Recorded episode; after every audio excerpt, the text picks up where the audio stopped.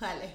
Hola a todos y bienvenidos a un episodio más de Negra como yo. Hoy estoy con una de las personas que más han pedido, o sea, si yo hubiese tenido que hacer una encuesta y que la gente supiera que yo estoy en Barcelona y que no he entrevistado a Masi Valdés, es que la gente se vuelve loca porque todo el mundo más, y pero cuando has entrevistado más, y pero escríbele, pero llámalo, no sé qué. Y nosotros tenemos como cuánto más. Como un año. Como un año intentando dar con esta entrevista. O sea que imagínense que siempre estaba detrás de ella, pero ya por fin está aquí. Esto es Negra como yo, un espacio único que nació para motivarnos a valorar el cuerpo que somos, crecer nuestra autoestima y hablar de negritud latinoamericana. De nacer negra como yo. Bienvenida, Masi. Gracias, un placer. Eh, muchas gracias por la invitación. Bueno, estoy un poco tímida al principio. es la primera vez que como que participo en un podcast. Okay. Te felicito por todo lo logrado hasta ahora. Ay, gracias. De verdad, yo te dije que me encanta el proyecto.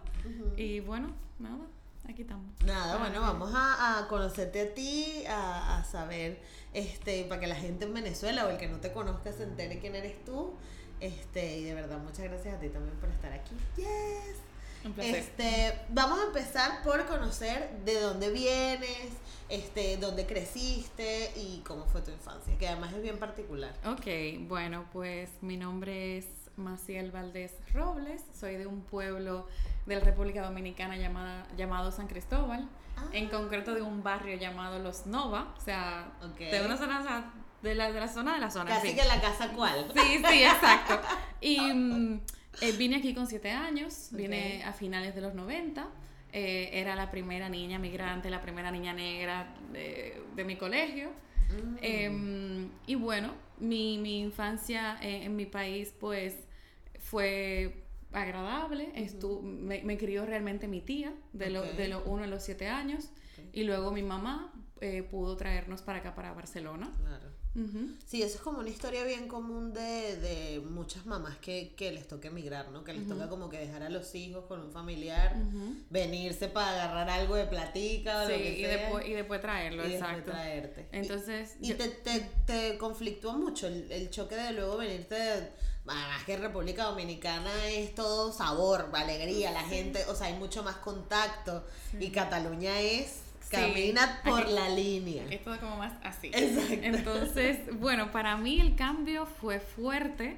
Lo que pasa que, bueno, eh, Dios me dio la capacidad de, de observar Ok. y creo que para sobrevivir, pues me volví una persona muy observadora. Ok. Entonces, eh, pues yo hacía lo que veía, ¿no? Si, si la gente estaba así, pues yo así. Si, si hablaban, pues hablaba. O sea, intentaba adaptarme, digamos. Ok, ok. Aunque eso a veces es un poco, es un poco duro, porque cuando te adaptas siempre al entorno, te olvidas de quién eres. Entonces es un poco, es un poco, fue un poco problemático, ¿no? Yo, yo creo que me he movido tanto y estoy ahora en el momento en el que estoy porque estuve buscándome mucho tiempo, ¿no? O sea, el tema de, por ejemplo, aquí te, te ven tal vez como latina y después en tu país te ven como española y entonces como un, no sé, un poco de crisis de identidad. De identidad, Como. ¿quién soy? Tú sabes. Y además en una edad tan determinante que es tan sí, pequeña. tan ¿no? pequeña, sí, Y sí. por- porque si pudiste, o sea, si cuando estuviste aquí de pequeña podías volver cada Sí, tanto. sí, sí. Por ejemplo, para mí lo bueno es, mucha gente me pregunta, y quiero que esto quede bien claro, escúchenlo, ok, mi acento, gracias.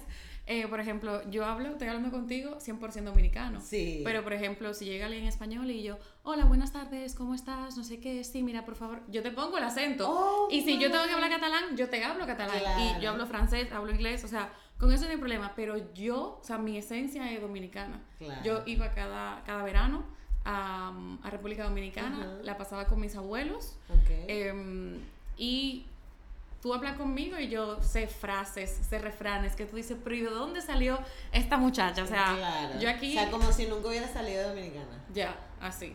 O sea, yo recuerdo en República Dominicana también una vez, por ejemplo, que creo que, no, bueno, me paró la policía como, tú sabes, eso que vas en un coche y Ajá. que quieren como multarte algo y yo dije, mira, yo acabo de llegar, no sé cuánto, o sea, que, que, sí, o sea, no sé cómo decírtelo, que, que me la busco, que me, no sé, me adapto pero a la vez como que no me olvido de, de mis raíces y de, y de Claro. quién soy.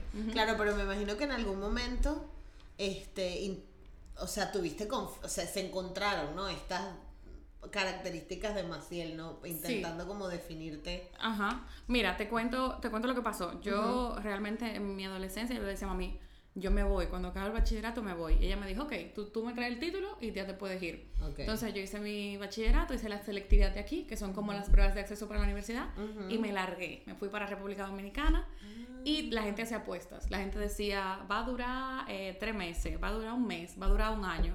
Y yo duré cuatro años allá. Y cuando Ah. volví, fue por, fue por elección. O sea, fue porque, bueno, los trabajos allá, pues, no, no me parecía que iba a tener un sueldo, ¿tú entiendes? Más acorde. Más acorde, exacto. Y decidí volver. Pero no fue que yo volví porque no me pude adaptar ni nada. A mí me tuvieron, por ejemplo, yo cogí carro público, guagua, todo. Claro, claro, porque es que sí, a veces que está como esa percepción de que, de que claro, aquí tienes todo como que tan correcto, todo funciona, que entonces cuando vuelves dicen no va a sobrevivir, esta no va a aguantar, ver basura en la calle o que te roben. o Y, no sé, y claro, al yo ser de pueblo, yo tenía que, que- que coger el transporte público, que no es como el de Barcelona, de pica A la parada. tres, claro. Sí, siguiente parada. No. O sea, tú te montas ahí, se monta muchísima gente. ¿Te entiendes? Claro, Y- un bolso, una vaina, unos niños pasando, la abuela, Eh, eh, la silla de ruedas. Exacto, un hoyo en la calle, no sé qué. O sea, es realmente tú, pero yo mente a nada, o sea, para adelante. Claro. Iba de. Tenía- el, el- el bus pasaba cerca de mi casa y después eh, llegaba a la capital, o sea, llegaba a la ciudad y en la ciudad tenía que coger un carro público. Literal, que el carro público no es como el taxi español, no. Tú entras y entra más gente después. Ah, es, es como un taxi por puesto, le llaman Exacto, Venezuela. sí. Y Ay, tú pagas, yo recuerdo, yo pagaba como 25 30 pesos, que son, no sé, serán, no sé, como 20 céntimos, Ajá. eh, 50 céntimos Ok. por el ride, digamos. Entonces, después que yo duré un año así, después sí que mi mamá se dio y me ayudaron a comprar un carro y ya ahí ya me pude mover. Ujú. Tú sabes- Pero sí. No me acordaba que de tener un flashback demasiado grande por lo de los taxis por puesto, Sí. es verdad, porque en Venezuela también hay. O sea, si son trechos cortos, es como que quienes van a tal sector, bueno, montense esas cinco personas y me pagan por, por el puesto. Sí, son rutas, son rutas. Y, y tú, y tú dices paren y ¡pum! Y el tipo para y te deja ahí. Sí. No como en Barcelona, que se tiene que parar en la parada. Primera parada. Exactamente, Exacto. te quedas ahí y si tienes que regresarte cinco calles, te regresas, pero Exacto. esa es tu parada. Exacto. En Venezuela le dicen a los choferes, vas allá para tu casa, porque tienes que dejarte donde, Donde tú dices. quieras, ajá. Sí, Exacto, sí, yo, aquí. yo, yo no entendí eso. Yo decía, ¿pero por qué? O sea, eh, el, tú pedías y el tipo prrr, y frenaba y te dejaba Ajá. ahí. Y yo, No, wow.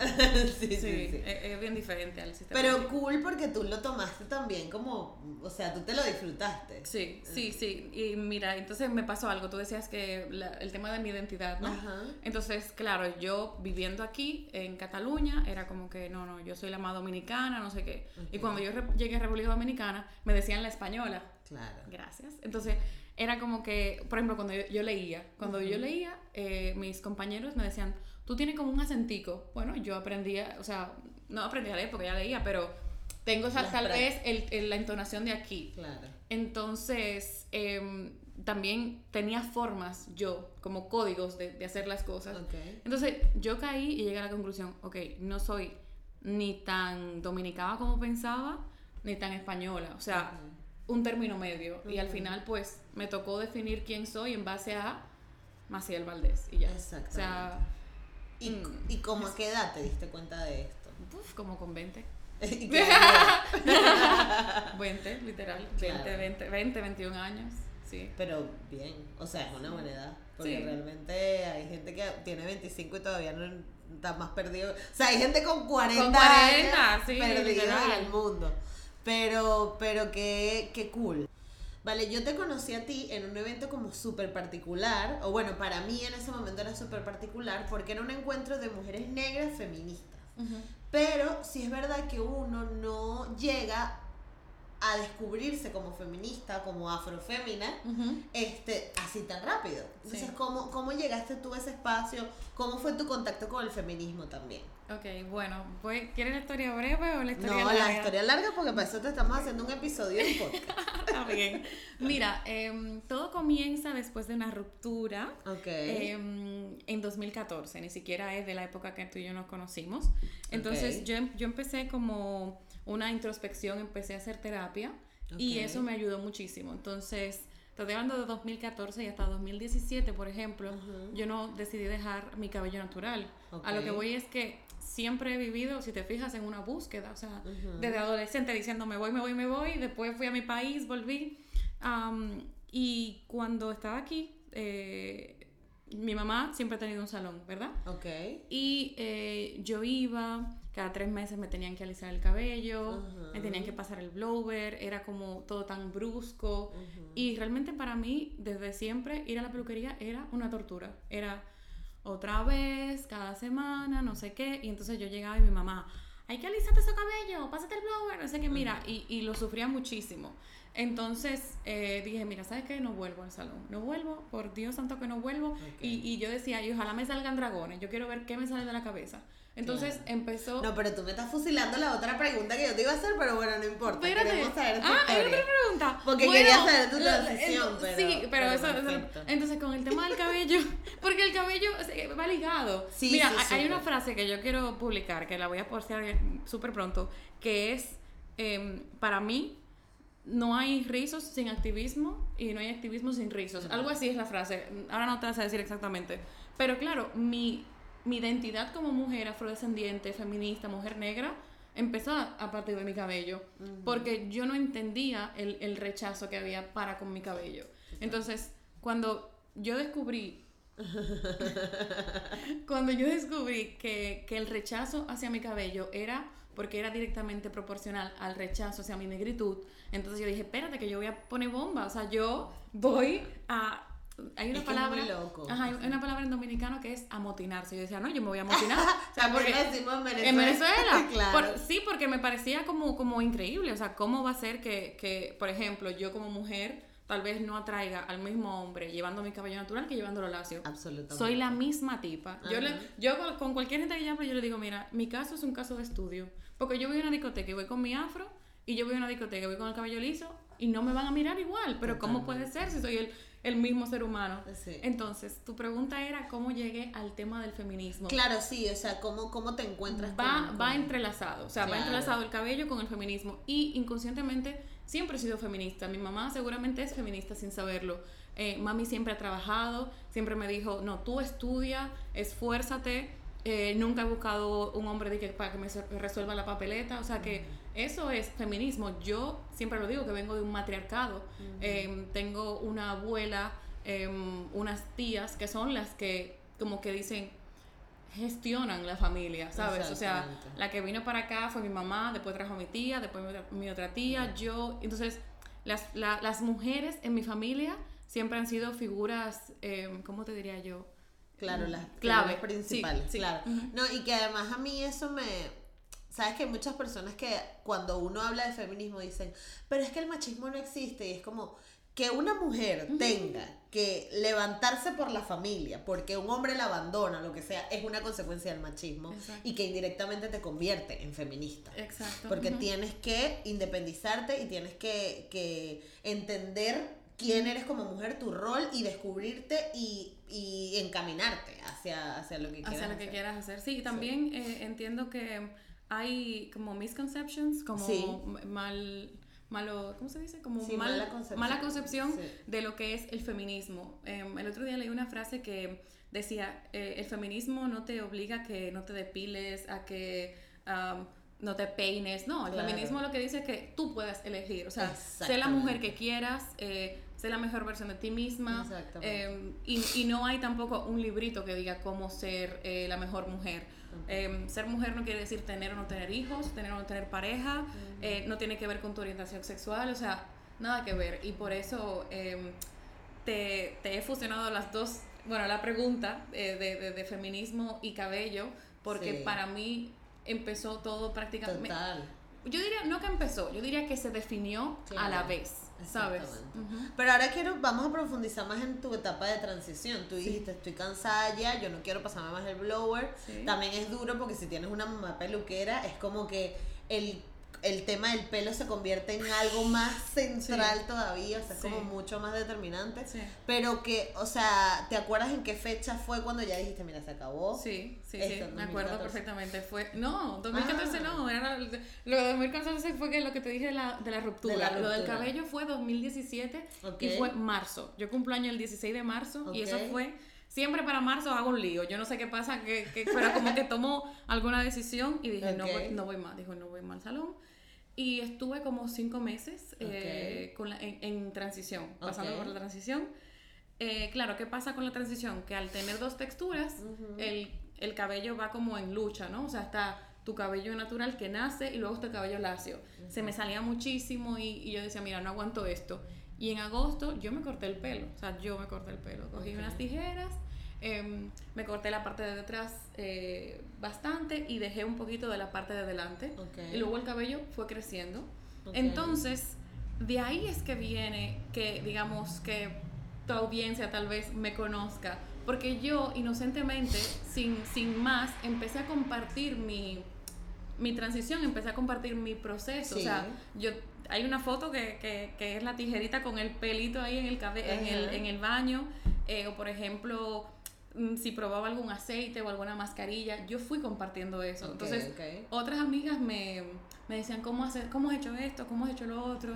Y, y por ahí empezó. Además que es súper bonito el sentido de comunidad que se genera cuando, cuando hacemos la transición, porque sin querer nos convertimos en referentes para otros. O sea, en tu caso tú quisiste compartir, pero yo me acuerdo que yo en mi caso era como que me daba igual, pero sí me di cuenta que, por ejemplo, las niñas que estaban haciendo en el pueblo donde, donde, es mi familia, las mamás le empezaban a dejar el pelo natural a las niñas. Ujú. ¿Sabes? No, como que no era, sabes que siempre nos desrizan desde Sí, de chiquita. chiquita, ujú. Y era como que, ay, no, yo no se lo voy a desrizar, se lo voy a dejar como Gisette. Ujú, ¿Sabes? ujú. Entonces, Qué chulo. uno, uno como que y- sin querer se conviertes en referente para otros.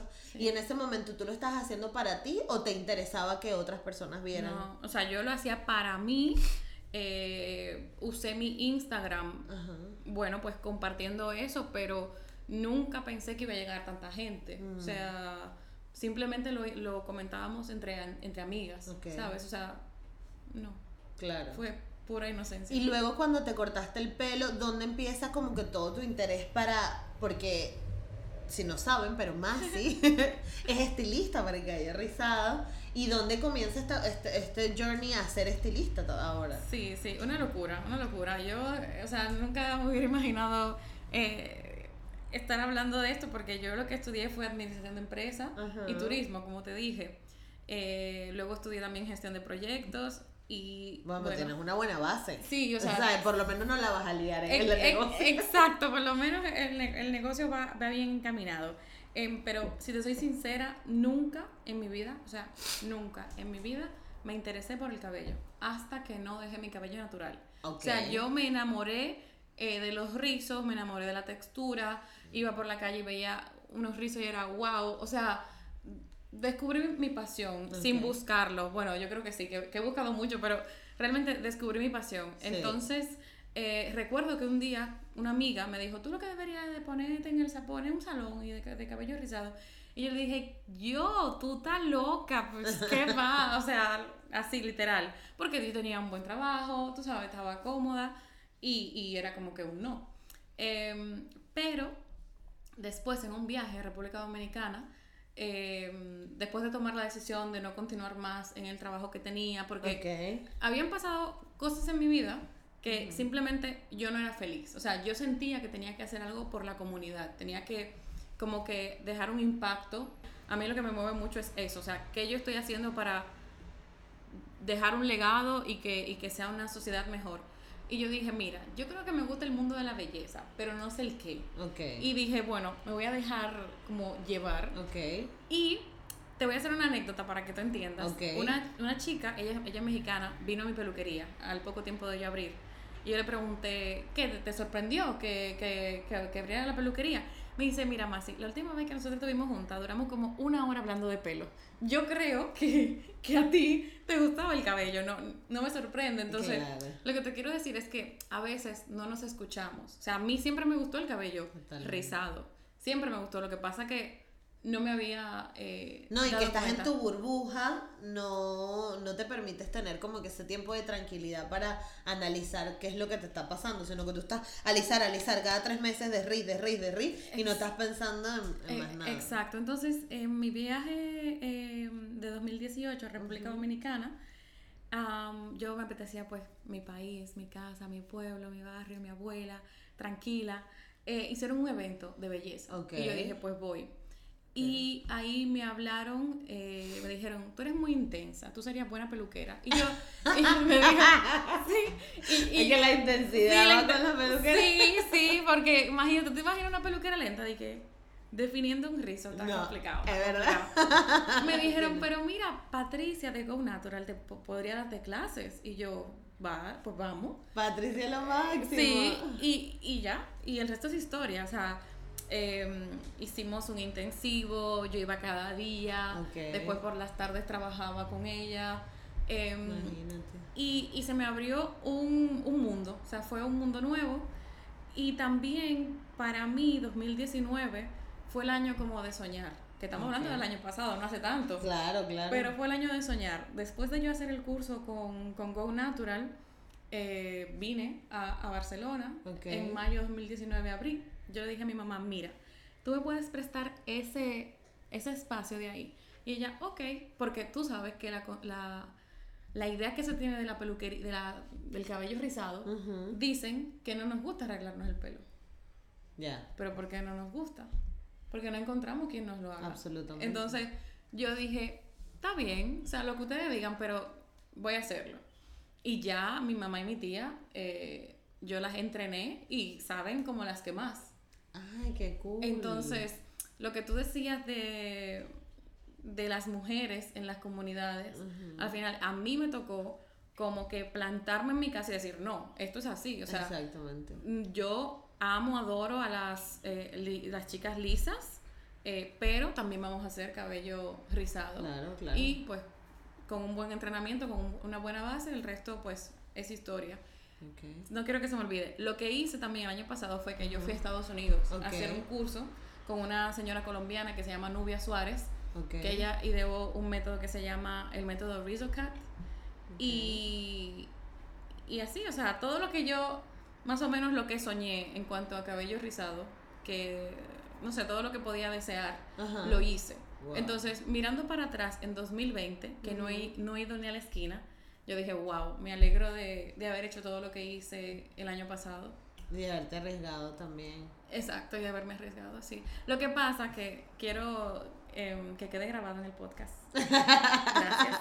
Es que, por ejemplo, cuando tú me lo propusiste también, Sí. yo lo primero que pensé es como que yo, o sea, como que yo he hecho para merecer que alguien quiera entrevistarme. O sea, ahora es que yo estoy empezando a creerme como que, bueno, estoy haciendo un cambio. Pero es que igual, así tú fueras más y la señora que va cruzando la calle, tú como mujer, como ser Ente, humano, ajá. como ente, ya eres un referente para alguien, ¿sabes? Porque tú, eh, en tu familia, en tu comunidad, en tu, en tu entorno, ya estás generando un cambio, ¿sabes? Sí. Aunque, aunque no tuvieras la peluquería.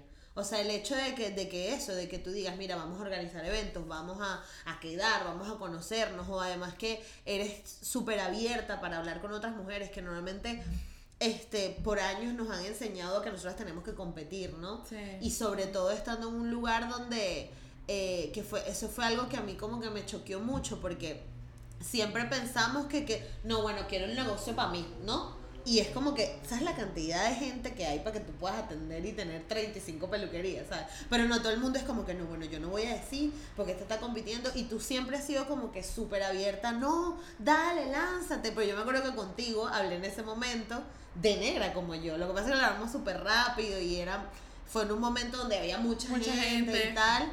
Este, y tú, claro que sí. Y Cirle también como que me dijo, sí, lánzate, tienes que hacerlo. Y yo estaba como nerviosa, pero yo decía, bueno, pero si ya está Cirle, ¿no?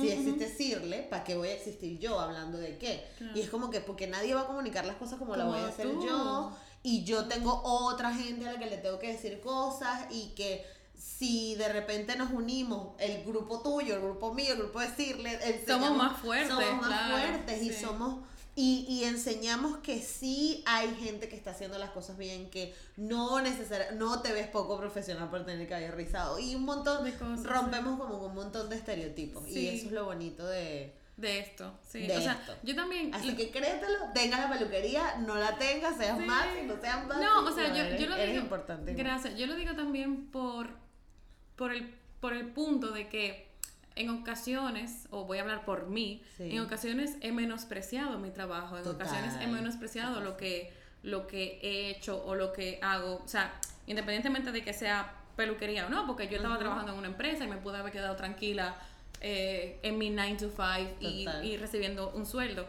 El punto es que en ocasiones como que nos nos empequeñecemos. O sea, yo cuando tú, me, cuando tú me lo propusiste fue más como que me asusté, como, ay Dios, tú sabes. Y ahora es como que, bueno, ay Dios, pero lo hago. O sea, no pasa nada.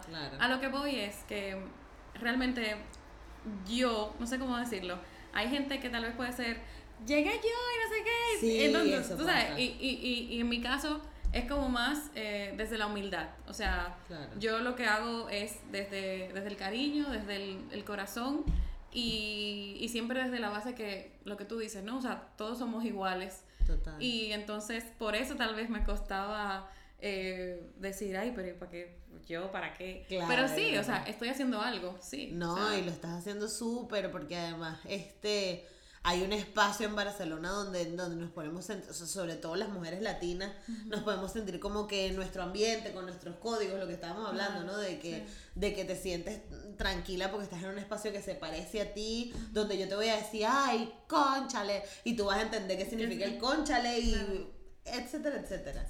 Pero Ahora, ¿cómo te proyectas tú a futuro? Porque esto ha sido, esto ha sido una locura, ¿no? De 2018 para acá has tenido todo, o sea, ya eres casi que un referente en la peluquería rizada en Barcelona prácticamente. Pero ¿para dónde vas? Porque todavía te queda mucho por hacer, me imagino, ¿no? Sí, sí, yo tengo, tengo, sí, tengo unos cuantos sueños. Eh, me gustaría, por ejemplo, educar. A mí me gusta la parte de pedagogía mucho.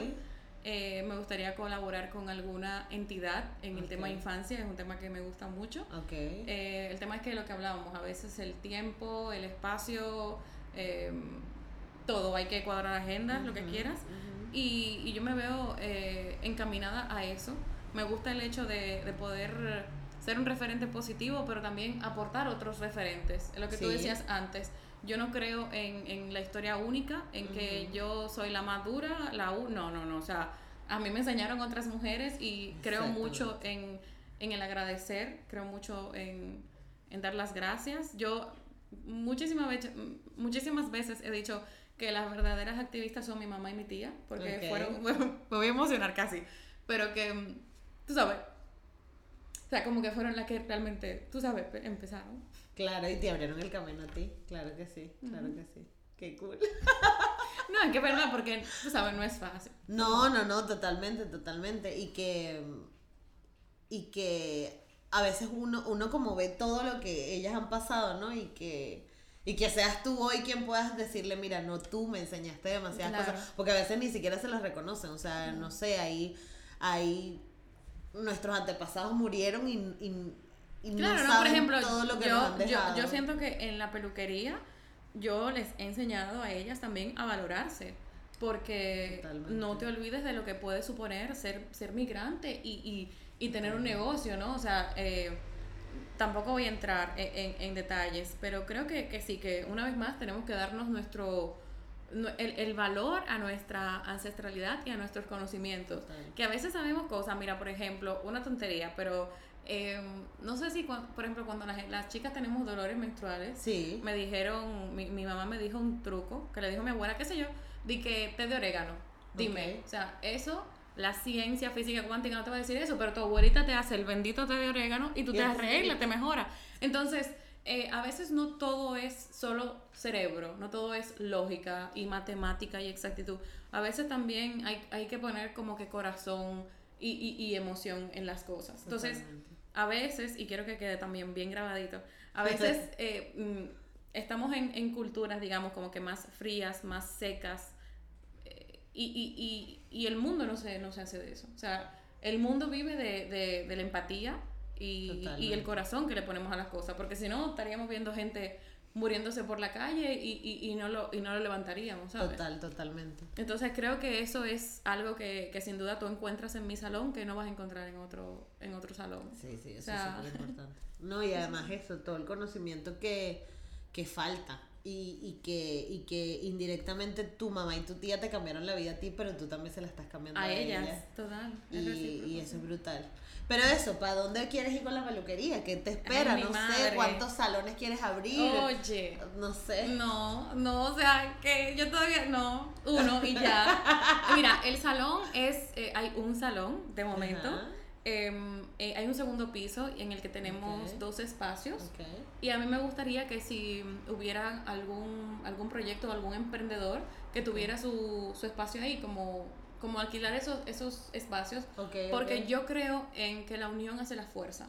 Entonces me ha pasado de decirle a alguien, mira, pero vamos a hacer esto en conjunto, porque obviamente si, si mi familia tiene ya una, una historia y un trabajo hecho y una reputación, y además yo tengo un trabajo, o sea, que tú vengas, simplemente tú puedes como nutrirte de eso. Total. Y la gente me ha dicho gracias y se van y lo hacen en, en otro sitio y bien por ellos, bendecidos sean. Ahora, yo me parece que soy una chapada de la antigua porque yo sí creo en... A mí me encanta aprender, aprender del profesor. Claro, ¿Entiendes? O sea, si a mí Patricia de Natural me dice, hermana, te doy una silla, yo, do- ¿dónde hay que firmar? ¿Dónde hay que ¿Dónde firmar? se firma? Porque la experiencia no se improvisa, incluso yo, hoy por hoy, voy aprendiendo cada día de las clientas porque Total. tengo casos y casos. O sea, Total. y entonces volviendo a la respuesta, ¿por, ¿para dónde va? Sí, tal vez otro salón, pero de momento no lo visualizo. Lo que sí visualizo es eh, seguir creciendo en lo que ya tengo. Ok. En la parte educacional, eh, pedagogía, pedagogía y, y la parte de la infancia. O sea, poder, poder, por ejemplo, ir a, a colegios, ir a escuelas, hablar de eso, del cabello, me parece sumamente importante porque eh, no sé, en ocasiones eh, podemos llegar a sentirnos como alienos, como fuera de, como que no pertenecemos. Y, y es importante recordar que pertenecemos porque si no, no, no actuamos. O sea, Absolutamente. No, y no tenemos la fortaleza para enfrentarnos al mundo. Es una cosa. A mí me da. A mí a veces, como que. Sobre todo con todo este tema de, de negra como yo y del podcast, como que mucha gente, ay, pero que tanto hablan del tema, pero. Y es como que ustedes no tienen ni idea de lo. em- o sea, de lo importante que es tener. O sea, la seguridad para enfrentarte al mundo. Claro. O sea, cosas como exigir el sueldo que te mereces. exacto. Nunca lo va a hacer igual una persona que fue criada en un, en un sistema donde, en una sociedad que te quería, ¿no? A diferencia de una persona negra, que Claro. es como que todo lo que está recibiendo alrededor, los códigos, los mensajes, no hay ropa para ti, no hay maquillaje para ti, no hay peluquerías para ti, este, todo el mundo cree que estás robando, o todo el mundo cree que eres puta, o todo el mundo cree que lo tienes grande, o todos los estereotipos que están alrededor de una persona. Nunca vas a enfrentarte al mundo con la misma seguridad que se va a enfrentar una persona Con que seguridad. tuvo otra, otra crianza completamente distinta, donde creció viendo a gente que se parecía a ella, donde tenía una muñeca que se parecía a ella o a él. Este, y, y eso, o sea, yo creo que ahí es donde está la importancia de seguir hablando de estas cosas y más si lo haces a una edad temprana, como es un niño, ¿no? Que una niña de 5 o 6 años pueda verte a ti para decir, ay, mira, ese pelo se parece a mí, Sí. le cambias totalmente. Total. Yo, yo siempre digo que, por ejemplo, después de psicología está la peluquería. Porque es que Sí. en la peluquería, por ejemplo, nosotras hablamos con mucha gente, vemos mucha gente, o sea, hablamos, vemos. No, y que a la gente vulnerable. Claro, y, y, y Con su pelito. Sí, y, y yo te voy a decir una cosa, es increíble cómo nos gestionamos unos y otros. Tú enseguida ves eh, eso, ¿no? Hay, hay, hay personas que vienen como que con mucha seguridad y Ajá. quiero esto, y hay también mucha gente que viene como con más eh, inseguridad, más... O está más perdido, ¿no? Sí, está más perdido. Y, por ejemplo, eh, se dan sinergias súper chulas. Ayer, por ejemplo, habían dos niñas de dos familias distintas. Eh, había una niña africana y una niña latina, de más o menos la misma edad.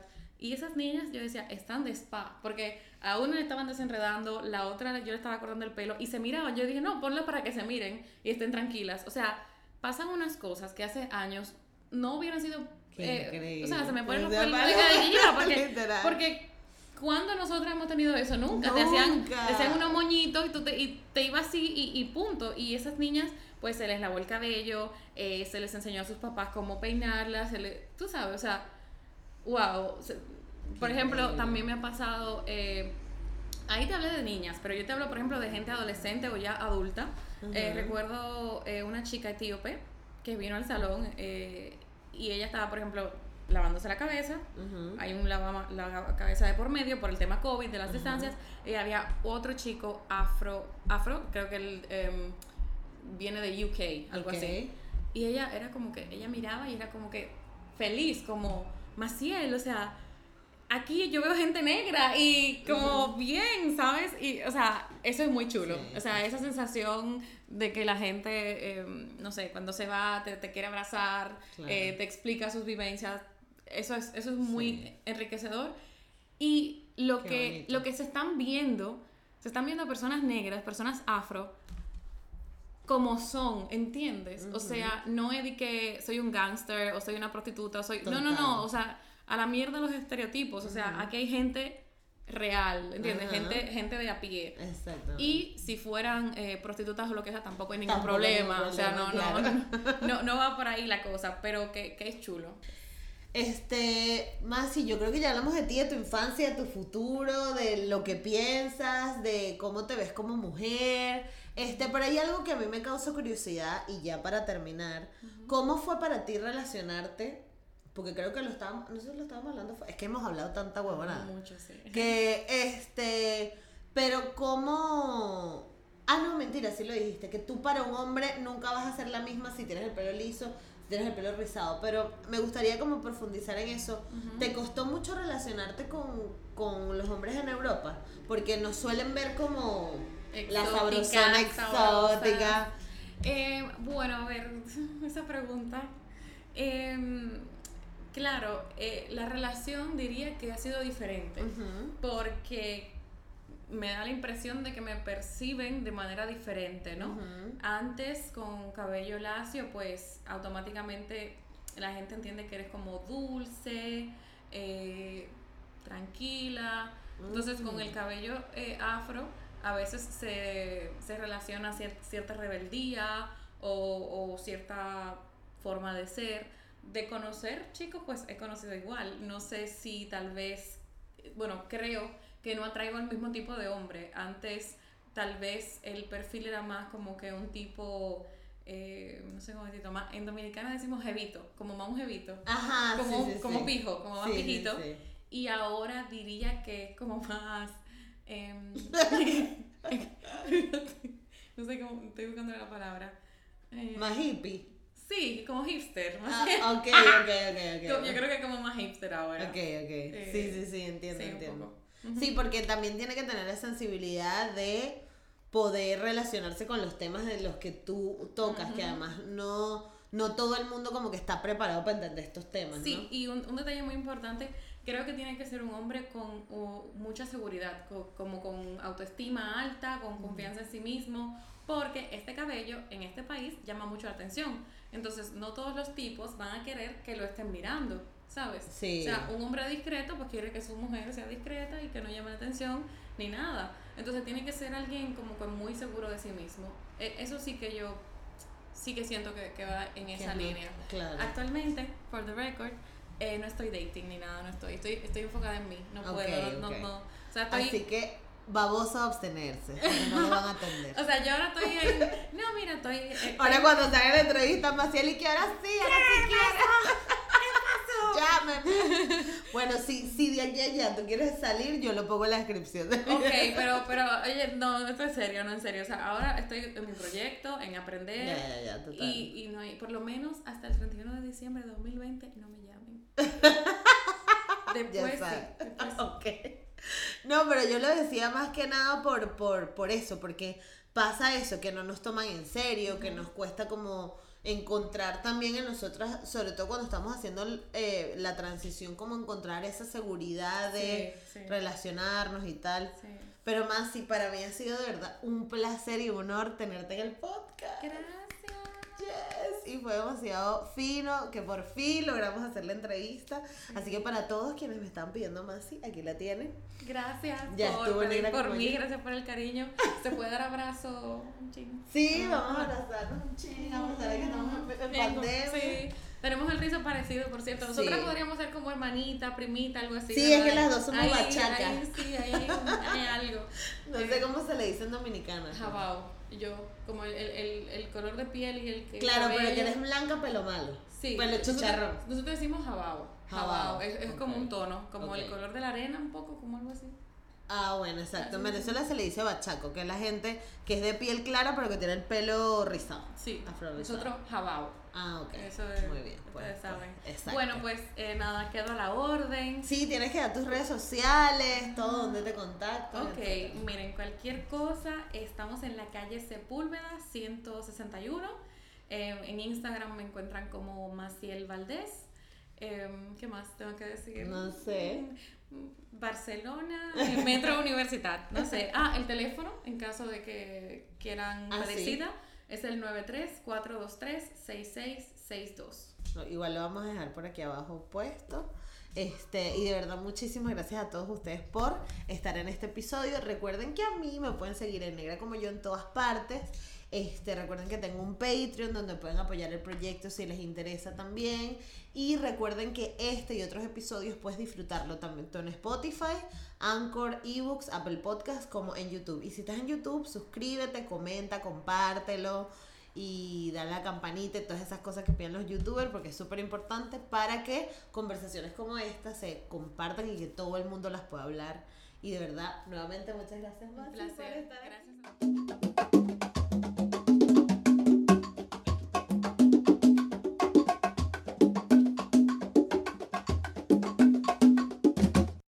Lucky Land Casino asking people what's the weirdest place you've gotten lucky? Lucky? In line at the deli, I guess? Aha, in my dentist's office.